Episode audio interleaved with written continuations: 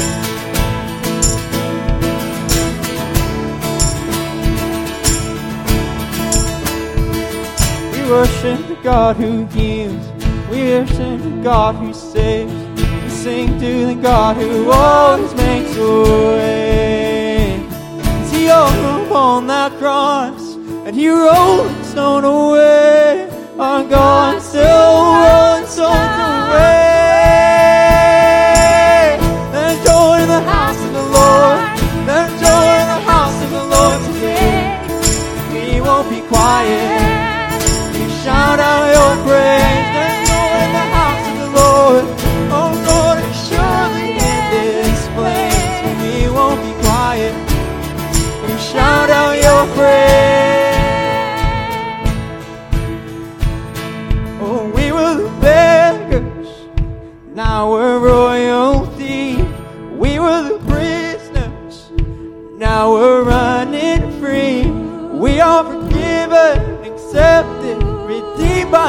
praise.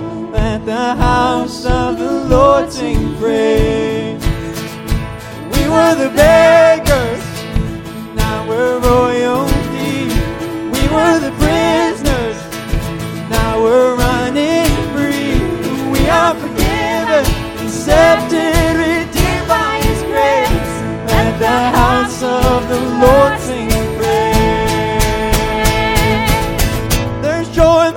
house of the Lord. There's joy in the house of the Lord today.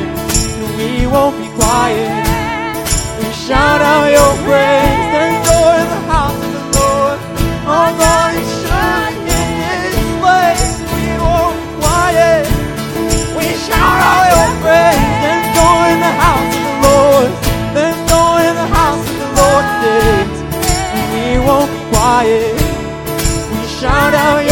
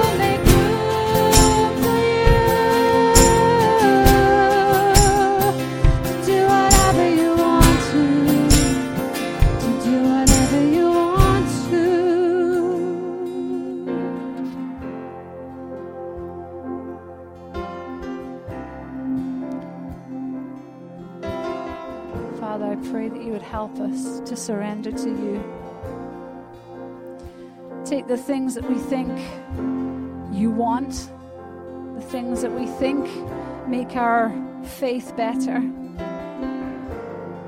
And Lord, let's do it your way instead.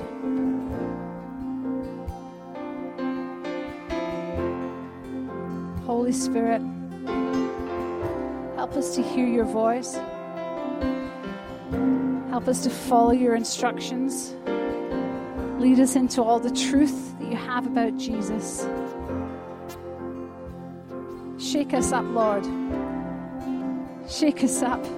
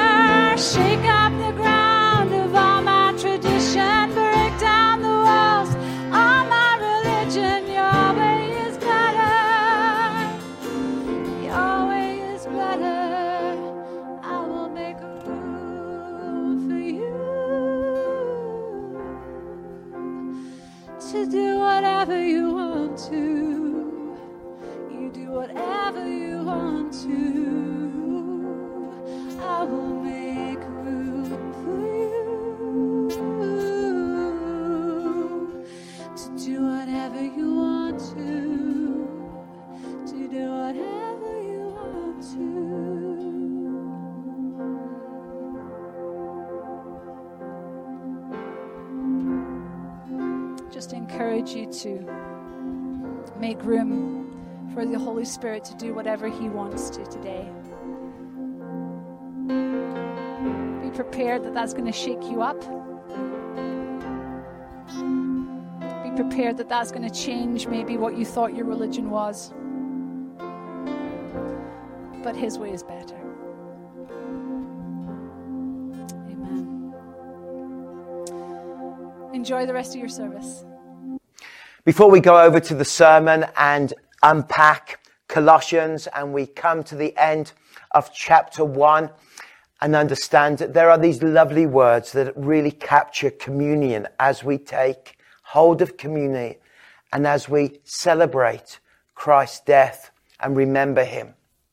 Verse 19 says, as part of that great poetic hymn that was spoken by the Christians of that time, for God was pleased to have all his fullness dwell in him, in Jesus, and through him to reconcile to himself all things. The cross was simply and beautifully a process of reconciliation. Christ took the hand of God, Father, and the hand of humanity, alienated and he cried out, It is finished. His blood was shed, and he brought the two together in reconciliation and healing. And so we've been reconciled. And how we've been reconciled? Through the blood shed on the cross. And so, Lord, we remember the body of Christ that is broken for us.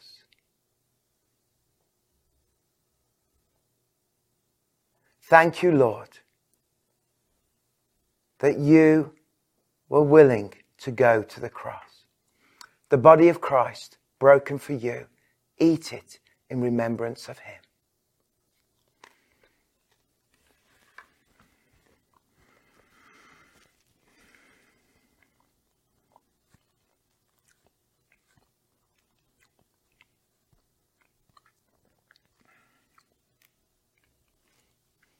The blood shed on the cross. This is a symbol that we remember that we are clean, we are made whole, the blemishes have gone, we have no blame, we are united with Christ through the blood of Jesus. Drink it. In the name of God the Father, God the Son, and God the Holy Spirit. Peace be upon you.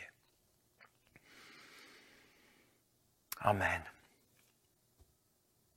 Well, let's take a moment and hear what's happening in and across Willow Park and then enjoy this morning's message. Hi, church family. My name is Katrina, and I'm one of the youth staff here at Willow Park Church. Here's your family news for this week.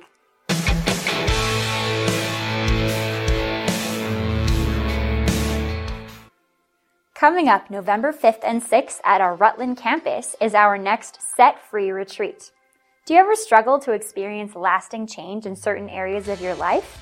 At Set Free, you will learn to identify those areas and have the opportunity to intentionally meet with Jesus and discover how you can find lasting freedom through teaching and listening prayer.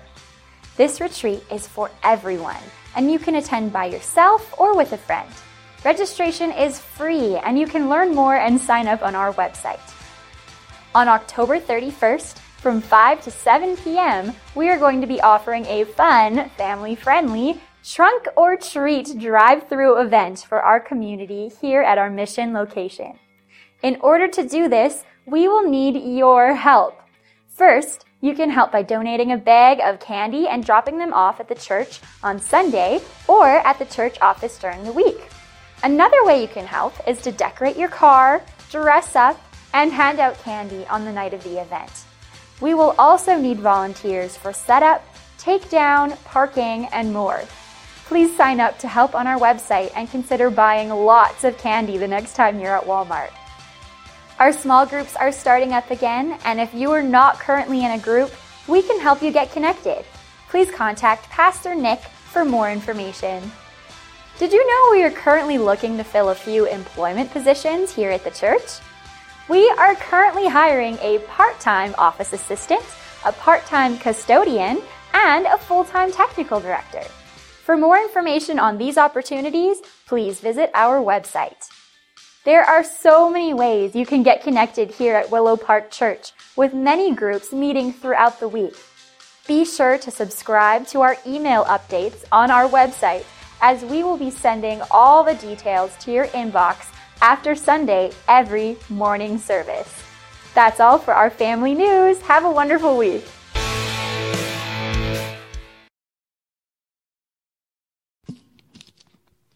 Reading from Colossians 1 24 through 27.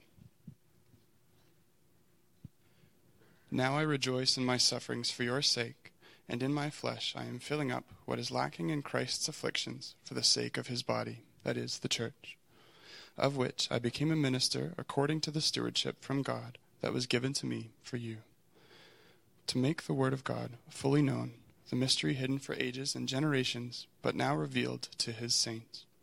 To them God chose to make known how great among the Gentiles are the riches of the glory of his mystery, which is Christ in you, the hope of glory.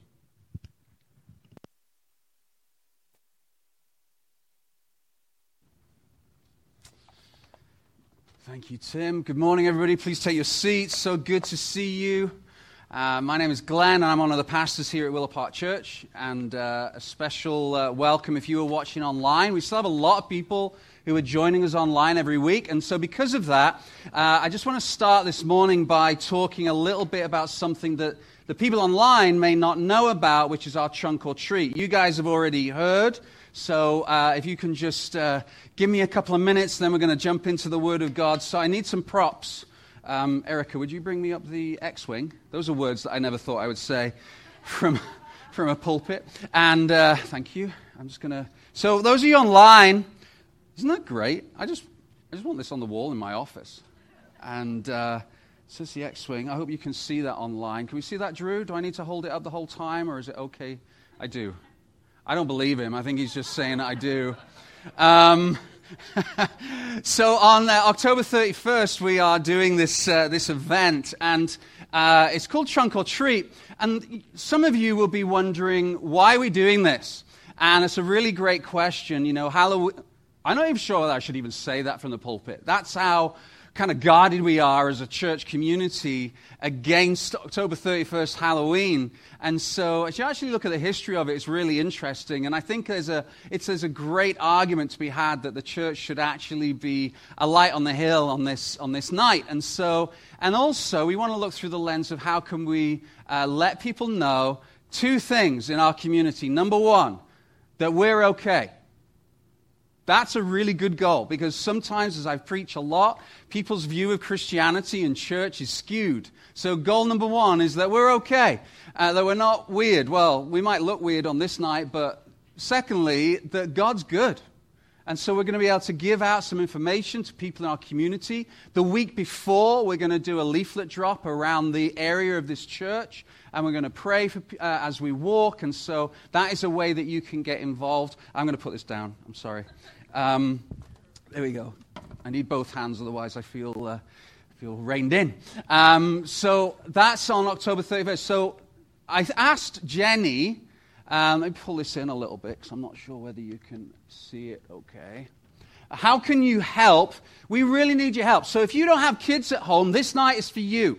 Let me say that again. If you do not have kids at home, this night is for you because this is an opportunity for you to come out and bless the families of our community. So don't dis- ministry is all encompassing. We are a cross generational church. We love one another regardless of the age. So if you're already going, I don't have kids, I'm going to stay at home and put my PJs on and just have a grumpy face on all night, actually, it's probably not for you. Um, but if you enjoy a little bit of fun, then, uh, then please come out. So, how can you help? We need candy. Can I have that box, please? Sorry, Erica, I'm keeping you busy. Um, we've got these bags. Thank you, Erica, my wonderful assistant. So we've got these bags that, uh, that you can take home and, and fill up. So, um, so who's going to take one? Okay. Thank you. All right. I see these hands. Gets, pastors get very excited when they see hands raised. Oh! Okay. For those of you at home, my wife has just killed somebody. Please come and get them. I'll go down there. Look at how, look at how COVID protocol I'm being. I'm spreading them around six foot apart. Thank you, Terry. Oh, back. J- Jared, can you, can you hand these out? Come on, get your hands up now that you, uh, you had your hands up. Mainly this area. There's some hands at the back, babe. All right. Sarah's going to hand these out. Please keep your hands up. If you listened at home, then you can bring candy and drop it off at the church. You might want to write uh, mission on it if you are connected to the mission, or it'll just go all in the pot. That's a good thing. Thank you, everybody. You're brilliant. But we need lots and lots of candy for a second reason that anything we don't give out, praise the Lord, Pastor has first dibs. Um, bring your own decorated car trunk. I don't know what a trunk is because that's attached to an elephant, but if you want to decorate your car boot, then uh, you can do that.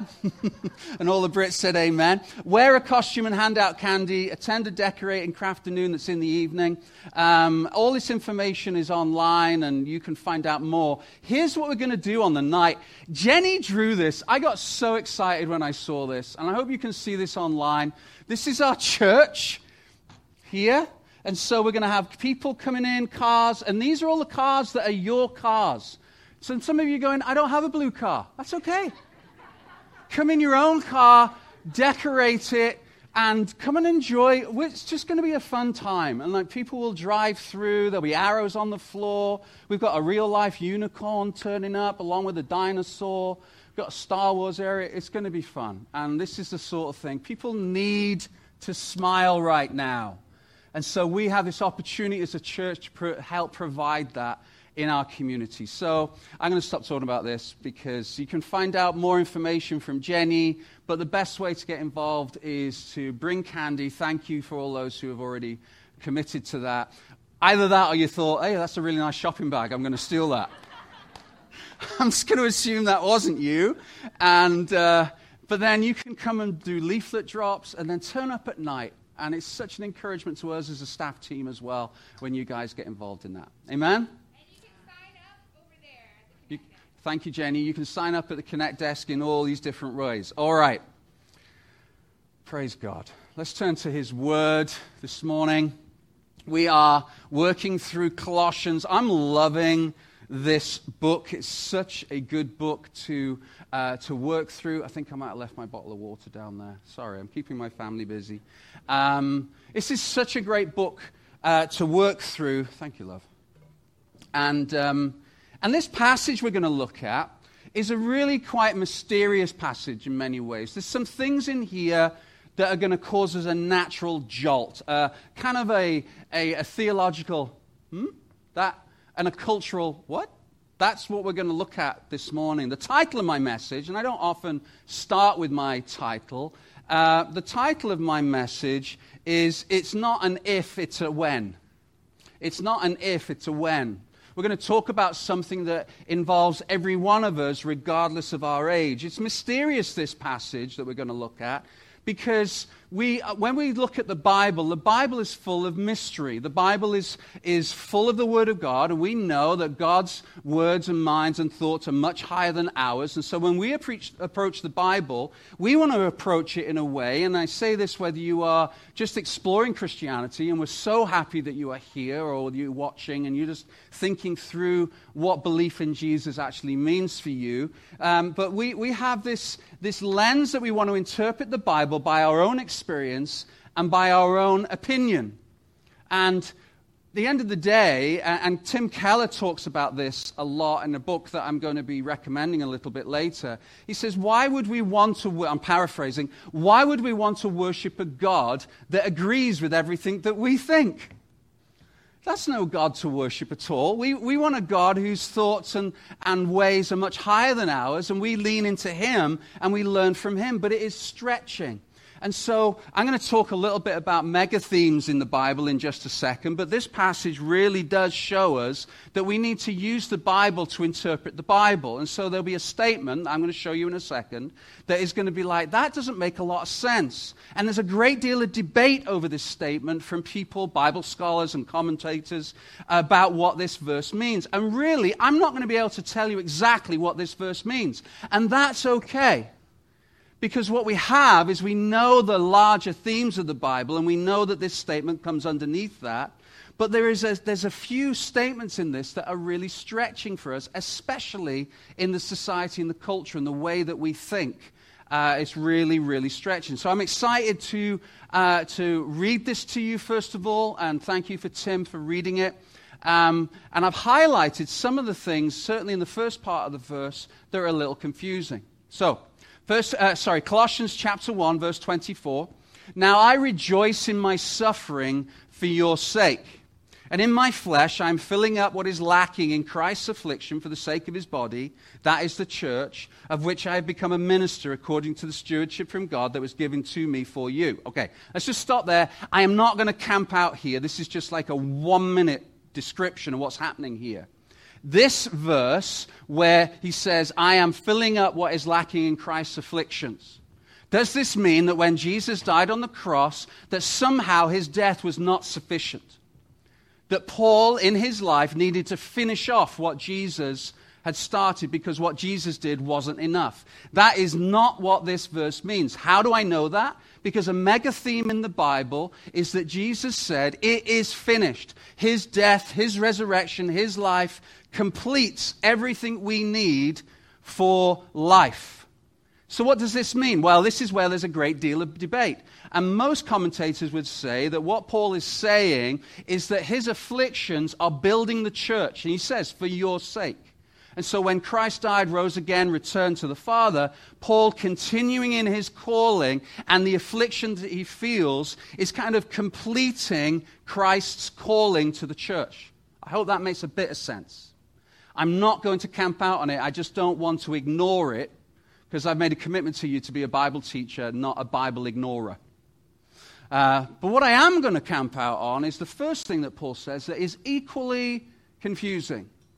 I rejoice in my suffering. I rejoice in my suffering. Rejoice and suffering are not two words we would put together. You don't rejoice in suffering. That makes no sense. Paul, as we know, and we talked about it a little bit a couple of weeks ago, is hated universally in his culture. He's hated by the Jews, he's hated by the Gentiles. We know that because as we read Acts, we can see that wherever he goes, there is a riot. And I explained, I dream of that day. That when I preach, that you guys would get so irate, you start fighting one another. No, I need to be careful. I don't dream of that day. But it, it's kind of that is it evokes a really visceral reaction in the culture that he's speaking to. He's hated. We know that because, uh, well, let me say, why is he hated? Well, this verse actually shows us that, first of all, it says that he's a minister. He's called. Why? To make the word of God fully known. So, a minister according to the stewardship from God that was given to me for you to make the word of God fully known. So, why is he hated? It's been co- because he's been called to be a minister of what? That, so that God's word would be fully known. This mystery. Christ in you, the glory and the hope. So he's called to tell people and expound the word of God and point people to Jesus Christ and the mystery of the gospel. And as a result of that, he's hated. He's hated. In this verse, it says he's suffering Christ's afflictions. There's this affliction and suffering in his life. Elsewhere, he says, I bear on my body the marks of Jesus. I wonder how many of us could say that. That if we have lived Christianity in such a way that we have followed Jesus in such a committed fashion that our body actually shows the marks of our calling. Our body, by the way, will always show the marks of our calling. If your calling is towards your business, if your calling is towards just uh, your, your uh, job, to your life outside, then your body actually could eventually, if you're just sitting around all day and not doing anything, then your body is going to start showing the marks of your calling. It's going to get bigger and bigger or whatever. So this is not an unusual thing to think about. But Paul is saying, I literally have the scars on my body that I can point to that prove that I have suffered for this calling to make this mystery known and expound the word of God. He's been flogged, he's been whipped, he's been stoned, which literally means that you are, have rocks thrown at you or on you to the point until eventually you die. You are crushed under the weight of these rocks. That people dragged him after stoning him, dragged him out of the city, and left him for dead. He's been shipwrecked few times, adrift at sea, homeless, abandoned, lonely. He has physical ailments, the scripture tells us. Mobs wanted to kill him every time he opens his mouth. And there, this passage is written with him sat in prison, a Roman prison, not a prison that is full of any kind of luxury at all, that often you would get to the point of starvation, and yet he says, I rejoice in my suffering. And so you could argue, well, maybe he's just lost it. That all this happenstance in his life, all these circumstances have resulted in him having a mental breakdown and he's gone mad. Well, let me show you that that isn't the truth. Because actually, it's a mega theme in the Bible. And what do I mean by mega theme? It comes up by constantly, time and time and time again, all through the scriptures. The mega theme in the Bible is that as Christians, we should be rejoicing in suffering. Let me show you another scripture. This is from 1 Peter. Praise be to the God and Father of our Lord Jesus Christ. In him, great mercy is given to us through new birth into a living hope. In other words, we are in him through Jesus, the gospel. In all of this, you greatly rejoice, though now for a little while, while you may have had suffered grief in all kinds of trials. And he continues in verse 9 You believe in him, Jesus, and are filled with inexpressible and glorious joy, even though they are suffering great trial. In James, consider it pure joy, my brothers and sisters, whenever you face trials of any kinds. I could show you scripture after scripture after scripture that shows that when there is hardship and there is suffering and challenge and difficulty as Christians, we have Christ in us that enables us to rejoice. Let me say this we all face pain and suffering at some point in our life. This is a human condition. Nobody is immune. And so, whatever that pain and suffering might be, and I want to be very careful because I know many of your stories, the amount of pain and suffering and hardship that many of you have been through in various different ways, whether it be health or family or circumstance, really is it, it's, it's uh, insurmountable, it feels, for some of you. And yet, the way that you have walked through that in grace is humbling and it's powerful and there's rejoicing, even if it is through gritted teeth sometimes. Nobody is immune, regardless of your age, your socioeconomic status, your color, whatever it might be, you are all the same under this banner. It's not an if, it's a when. Because you might be in a place right now where you don't feel like you're suffering, there's no pain and hardship, and praise the Lord for that. But I don't need to be much of a prophet to let you know that there will be a day when you are feeling pain and suffering. And however that might come, that hardship, Tim Keller in his book says this No matter what precautions we take, no matter how well we have put together a good life, no matter how hard we have worked to be healthy, wealthy, comfortable with friends and family, and successful with a career, something will inevitably ruin it. No amount of money, power, and planning can prevent bereavement, dire illness, relationship betrayal, financial disaster, or a host of other troubles from entering your life. Human life is fatally fragile and subject to forces beyond our power to manage. Life is tragic.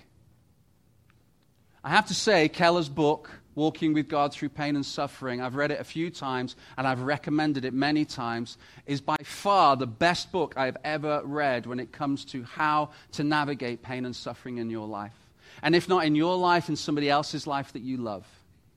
It is a phenomenal book. And much of what I share today you can find in this book. Because what Tim Keller has done is a stellar job of looking through the scripture and then looking at life and philosophy and combining the two and saying, why is it that we suffer? Why is there evil in the world? And how, as Christians, can we be called to be able to rejoice? Because as a culture, we do not suffer well. We do not suffer well. Most religions have, a, have a, an acceptance, a capacity, if you like, for pain and suffering in our world. They expect pain to come, and there is some way, some mechanism even, to actually deal with pain and suffering. But what we've done in the religion of the West, this secular society that we live in, we have created this environment that actually rejects suffering and says, no, this does not belong. This is not right. There is no God.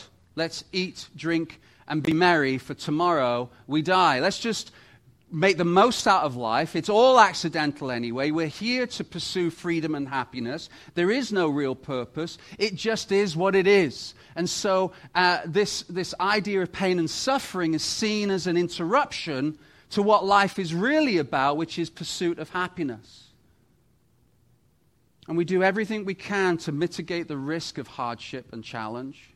We control everything we can, hoping upon hope that pain and suffering do not come into our lives or the lives that we love. And yet, life has this amazing way, and I've said this many, many times, of reminding us of how small and out of control we are. I've said this dozens of times in this pulpit over the years. It takes one phone call. Amen? It takes one phone call to remind us that we are not in control. It doesn't matter how much broccoli and kale you eat. It Doesn't matter how many smoothies, how many miles you run, how many, how, how many kilometers you bike, how well protected your children are, whether you make them look like they can detonate a bomb every time they go out of the house, plastic and padding, so they can't walk well, but they can skateboard, kind of. No matter how much we try, one phone call, one visit to a doctor, one knock on the door and a police officer standing there to remind us that life is tragic. And our culture does a horrible job of preparing us for that moment. And as parents, can I say this lovingly? As a parent myself, parents, we do a horrible job of preparing our children for it. Because our culture says that if you work hard and do well and look after yourself, then bad things won't happen. You can avoid it. You can control it. And it is far better as a parent or as a grandparent or somebody who is in the charge of children to actually prepare them well to suffer well, to rejoice in suffering, because it will come. It is an inevitability because it is life and we control everything we can. We mitigate risk. And I'm all for mitigating risk. I'm a risk averse person. When I can, as a teacher, when I was teaching grade six, I had a risk radar that I would be able to see 30 or like I remember navigating 60 kids along with other teachers through the center of London on the tube network. I had a pile of tube cards like this, and I would provide one to the grade six kid. They would swipe in because it was fun, and then they'd give it to another teacher on the way out and we'd end up with pile of cards. Like navigating this, my risk radar is just constant. Everybody is a potential risk when you have a kid. I'm just suspicious of everyone when I've got 30 kids in my charge. Everybody. Doesn't matter how old you are, doesn't matter how slow you are, doesn't matter how innocent you look, you're a danger. I'm very risk averse when it comes to looking after kids. And yet, it's funny, and I say this and I apologize to my mum and dad who are sat over there. I remember as a child myself in the late 70s and early 80s, bouncing around in the back of an old Volkswagen Beetle with no seatbelt on at all. How many of you remember those days? Maybe not the Volkswagen, But it might have been another car. You know, you're bouncing around on the super springy seats. You know, your dad hits the brake. You rush forward, slam into the front of the dashboard. Your mum grabs you, throws you back. We made it. Any of you who are over 40, certainly in Britain, will remember those days when there isn't a 17 point harness that you get strapped into until the age of 18. You made it. And I don't disagree with car seats. I think they're really important and very important. They're very important. We're very risk averse. I remember playgrounds. I was thinking about playgrounds when I was prepping this because I think about the playground that we visit sometimes when we have kids coming over to our house. And, you know, even the ground they walk on is rubber. It's amazing.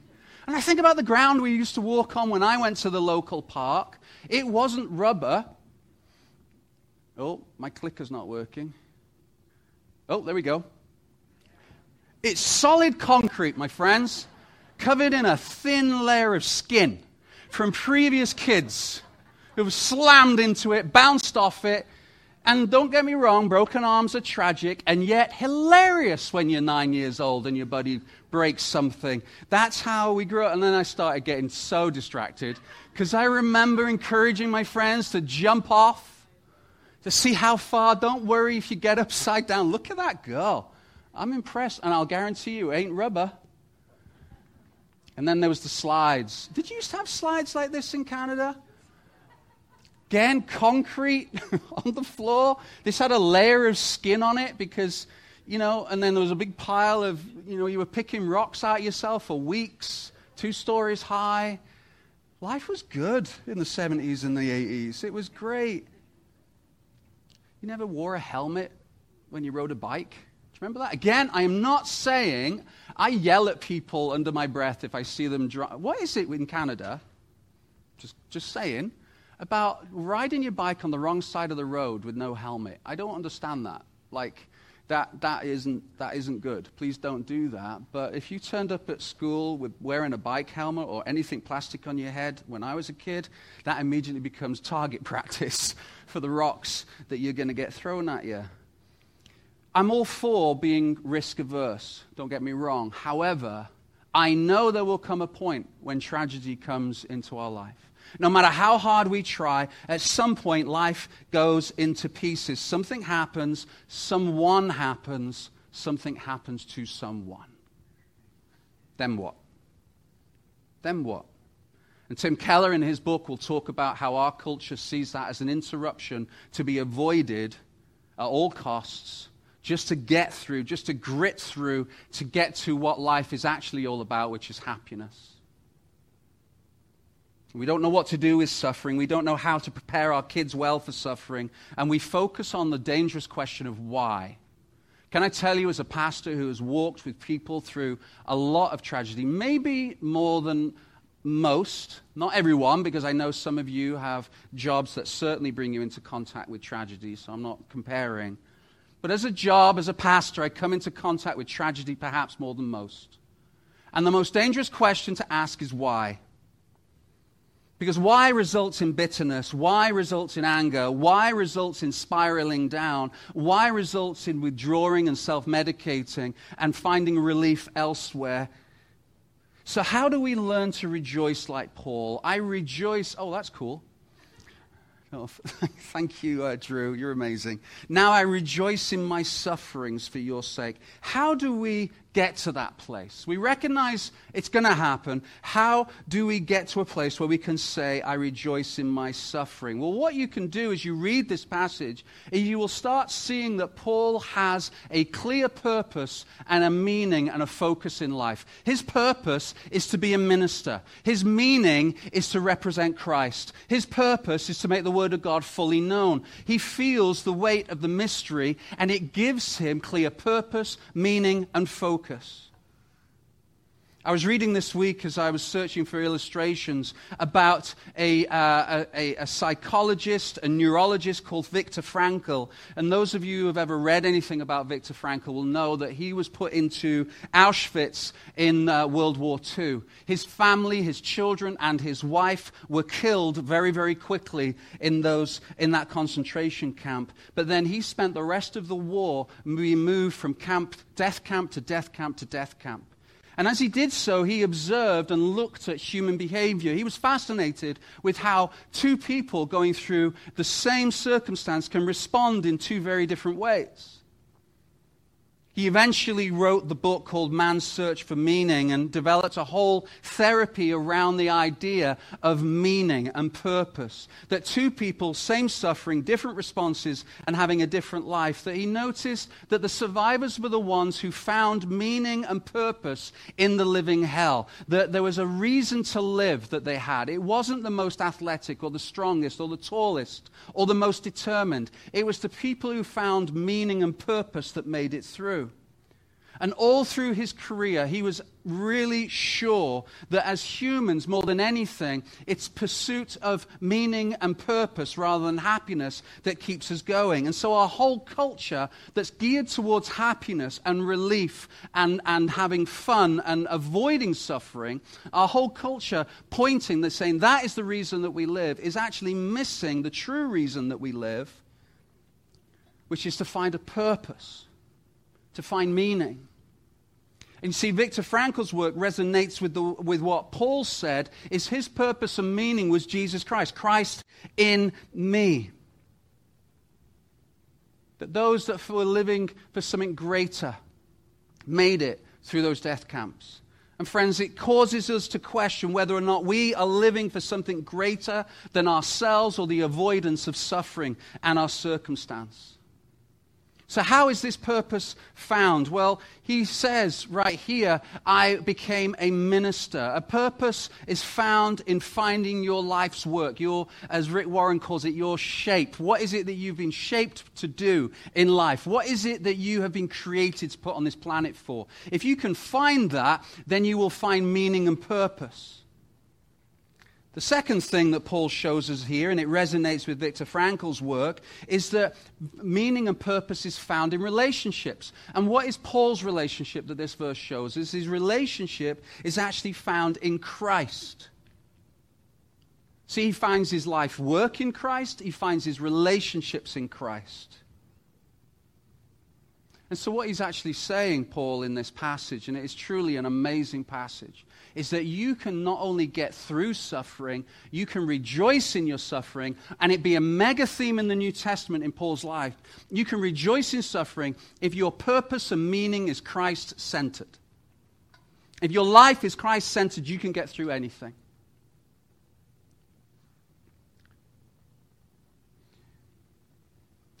One of the. Uh, one of the most important teachings that I believe you can read around, and again, this is in Keller's book, he talks about Augustine. Augustine is one of the most renowned theologians and prolific writers of the early 400s, and his whole teaching is around the idea of what you make as your top priority in your life, your ultimate. And so, if we make anything, this is his basic teaching, if we make anything other than God our priority and purpose, good or bad, we will always live in fear and anxiety that leads to control. So, let me just break this apart a little bit. First of all, your priority and purpose can be a good thing. Your priority and purpose could be kids, work, ministry, calling, anything at all. But if your kids and your work and your bank account and all these good things, your car, your Manchester United football team, whatever it might be, if that becomes your, my priority and my purpose, then it's going to lead me to living in fear and anxiety. And Augustine said the reason was is because we're in constant fear that we're going to lose it. That something's going to go wrong.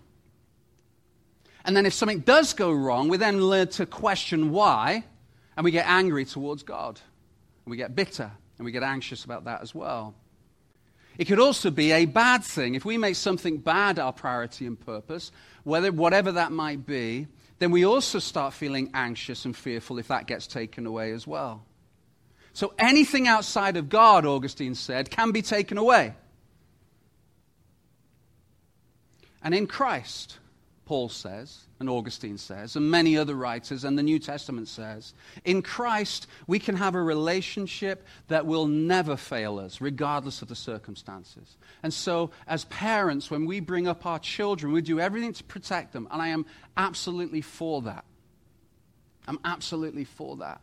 But if our children become ultimate and they become our priority, and I, and I can actually quote things that our culture encourages you to say, they're my world, I will do anything for them.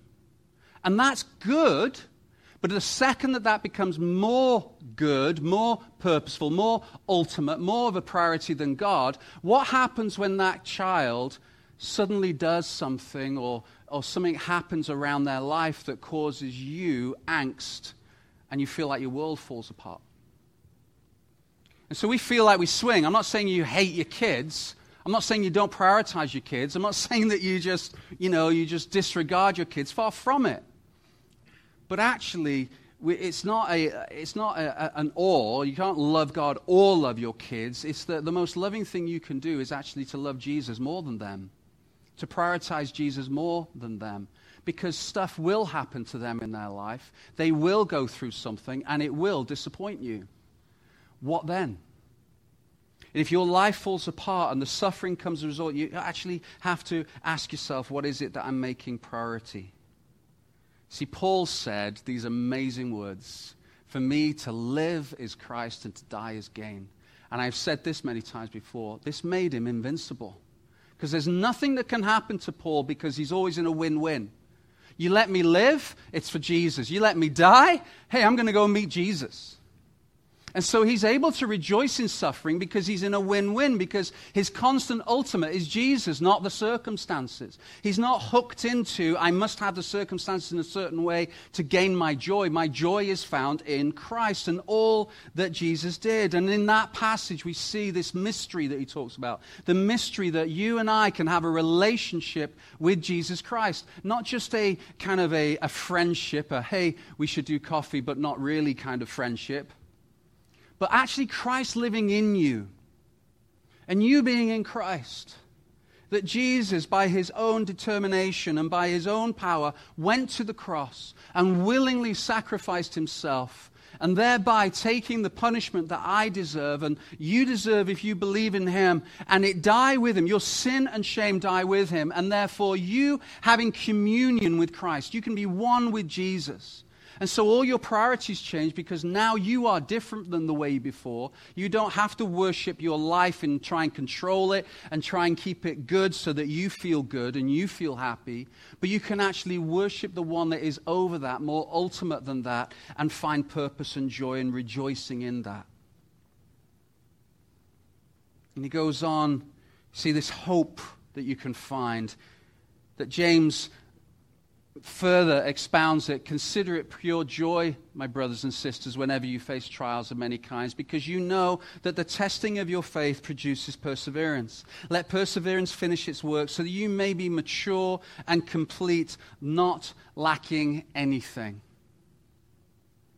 That as this suffering comes into your life, something quite remarkable starts to happen. And again, to quote Timothy Keller, he says, You don't realize that Jesus is all you need until Jesus is all you have. And suffering gives you, and hear me out, gives you the opportunity to discover Jesus in a far deeper way than you would outside of suffering. That you actually get to the point where you count yourself worthy to go through whatever it is that you are going through because it presses you closer to God. And by show of hands, that I'm not going to ask you to do, I know that if I asked you, how many of you have gone something that's so tragic and so difficult in your life, and yet somehow your relationship with Jesus just multiplied? Because, and I love this quote, I wish I'd thought of it. You don't reason, realize that Jesus is all you need until he's all you have, until you've got to the very end and nothing else has worked you realize that all along that Jesus was walking with you and he's all you need. And the real you starts emerging, that through suffering it highlights the real you. Those of you who know my story and my family's story, have been in the church for a few years, will know that I had this opportunity a few years ago, about six or seven years ago, to go through a period in my life that beforehand I had blatantly mocked I, had a, I burnt out, I fatigued my adrenal gland, and the result of that was deep depression and anxiety. And as I've said, I've spent literally many hours sat in my dark clothing closet not wanting to come out. That which I made fun of was now my excuse. Why do I say made fun of it? Because I was always that, oh, please, you're feeling a bit down. And pull your socks and get, and get on with life. And then God counted me worthy to allow me to experience the very thing that I needed to humble me and show me my true self. Suffering has that ability to highlight who you really are. The real you comes out. Not the you that we Instagram or Facebook, but the real you. The hardship allows us that opportunity and allows Jesus the opportunity to come and to remind us that actually all we truly need is Him. When we come to the end of ourselves, we tend to seek God. Suffering does that. And these are the things that we should be teaching our children. How many of you know uh, Joni Eareckson uh, Tada? the young lady. This is like growing up as a Christian, she was, she was just this iconic uh, personality in Christianity, and she's still thriving. Amazing lady. I think around about the age of 18, she dived into some shallow water and, um, and broke her neck. And so she's paralyzed from the neck down. And she really went through a time of deep depression, anxiety. It's not like she suddenly started praising the Lord for it. She worked through it, and just her painting using a, a, a brush in her mouth and just speaking and singing and all sorts of amazing things. She said this God sometimes permits what he hates to accomplish what he loves. God sometimes permits what he hates to accomplish what he loves. I am a firm believer that God does not, he's not the author of sin. He's not the author of sickness. He doesn't create that. But I do know from experience and from walking with many of you in your life, I know he will use everything that comes into your life for his glory and his purpose. In Isaiah 48, it says, See, I have refined you, though not as silver, I have tested you in the furnace of affliction. When I was at university, I had the opportunity of actually doing some casting and, and some, uh, not casting spells, I really calmed down. Um, casting, um, we used pewter actually, and so you made like, um, oh, my, my words are failing me. What they called that you pour into? Mold, thank you. You make uh, molds out of cuttlefish and different things like this, and then you pour the pewter in, and you can make these little pendants. It's really, really cool. But as you heat up metal, something amazing happens. All the dross comes to the surface, and then you scoop it off. And this is how they refine gold. Certainly, how they used to refine gold. They would heat it up, and all the dross and all the impurities, everything that's not gold, rises to the top, and then you scrape it off, and you heat it up more, and you scrape off the dross. You heat it up more, you scrape off the dross. And this is the picture that Isaiah, that the Lord is using in Isaiah here. I have refined you. I am making you something pure. I am testing you, and you will be gold. And Joni said this We will stand amazed to see the top side of the tapestry and how God beautifully embroidered each circumstance into a pattern for our good and His glory. The mess of a tapestry on one side, the beauty of it on the other, that all could enjoy. And then, as gold and beautiful tapestries that suffering seems to create, we can then take that gold into the world and you see change in others. You see your suffering, your pain, your hardship turn to gold. Your life, your hope, you pointing to Jesus, Him being ultimate, actually creates beauty in other people's lives. So, a better question to ask is not why. Let's not put Jesus on trial as to why you're going through this suffering, because Job, who arguably is the one character in the Bible that is most referenced when it comes to suffering, he had everything taken away from him. And this constant why, and all his friends all through are giving him these reasons. And then right at the end, it's like God. God comes and he says, no reason at all. He doesn't give Job any, any, que- any answer at all. All he does is ask him more questions. A better question than why that ultimately can result in bitterness is who? Who is it in my world that is going to benefit from what I am gaining as I go through this suffering and as I look to Jesus, my hope and my salvation? Who is it that is going to benefit? When is it that I'm going to be able to communicate it? When is it that I'm going to be able to come alongside this person?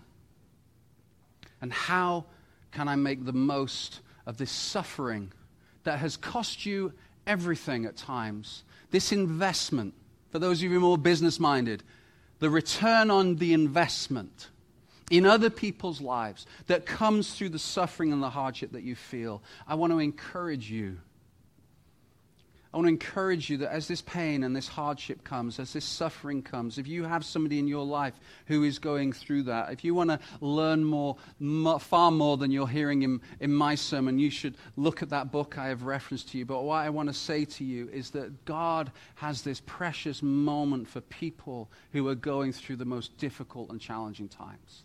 Let's not avoid it. Let's not teach our kids to do everything we can to try and control it. Let's lean into it. Let's say this is part of life.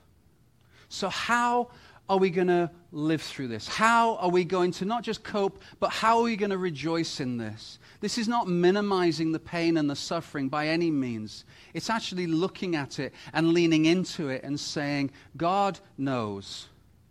The suffering costs a lot. So, as I finish, I just want to know, let you know four things really quickly. You've heard this a lot from me. It's okay not to be okay.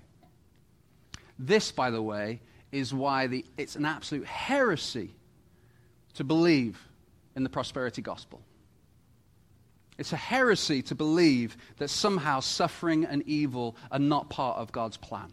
When Jesus himself suffered cosmically on the cross, it's okay not to be okay. Because what we do is we get depressed for feeling depressed. We feel anxious because we don't believe we should be feeling the way we do. It's okay not to be okay. It's okay not to have the answers. It's okay to ask the big questions. God can cope with your questions, but there always comes a point where it's okay not to have the answers. And let me say, I wish this was in the Bible, but it kind of is. This too will pass. If not now, as a Christian, eternally, the hope of Christ, the glory to come, this too will pass. And I'd encourage you to let Jesus do his work. To let him do his work in you as you go through it. To not give up hope. Knowing that good things will happen, good will come out of this. Maybe not in your lifetime, but in the lifetimes to come. That no investment that comes through suffering is going to be laid to waste. That the good things that God has given you in your life, your salvation, the biblical community, the things that God that, that people can never take away. Those are good things. And I tell you, awesome things to come. The hope of glory, knowing that this earth will be righted and reconciled back to the way it should be, that there will be justice, there will be purity, there will be joy, there will be healing, there will be renewal, there will be a new home. And these are all things yet to come. And as a Christian, we can look forward to that. So, as I prepped this sermon this week, I really prayed for you. And I know right now that many of you are going through literal pain, some of you, and suffering in other ways for many of you. And so, what I want to do as we come to an end, as we worship the Lord, uh, the Lord in our final song, and I have to say, I didn't know what songs the girls were going to choose, but if you've noticed, there's a theme all the way through. It is well with my soul. It is well. How beautiful is that? Do you have that hope in Christ? Let me pray.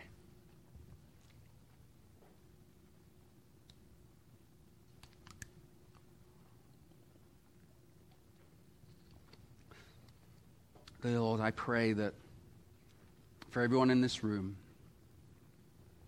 first of all, Lord, I pray for those beautiful people who are going through deep pain and hardship and suffering even now. Lord, for those that it took everything to get here this morning. Lord, I pray that you would just gently whisper encouragement to them. That, Lord, that you would remind them that you are walking with them. As that beautiful song says, that you are in the fire with them that the life might feel like furnace, but you are standing in the fire. And that, Lord, I pray that if nothing else, they hear from you, it's okay. You're enough. This is normal.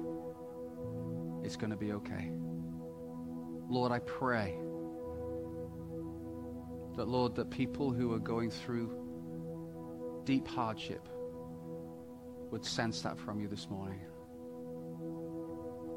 Lord, I pray for those of us in the room who life may not be suffering and hell right now. But Lord, I pray that we would embrace and look for opportunity to rejoice and look at our lives to see how and when and who our experiences can bless. That, Lord, that we would be so filled with your presence, so filled with the knowledge and wisdom and revelation of you, that we could stand on Paul's shoulders and say, I will rejoice. For me to live is Christ and to die is gain. And Lord, I pray that this hurting, confused, polarized, angry culture that we find ourselves in would see and hear your good news just from our lives itself. That's my prayer, Lord.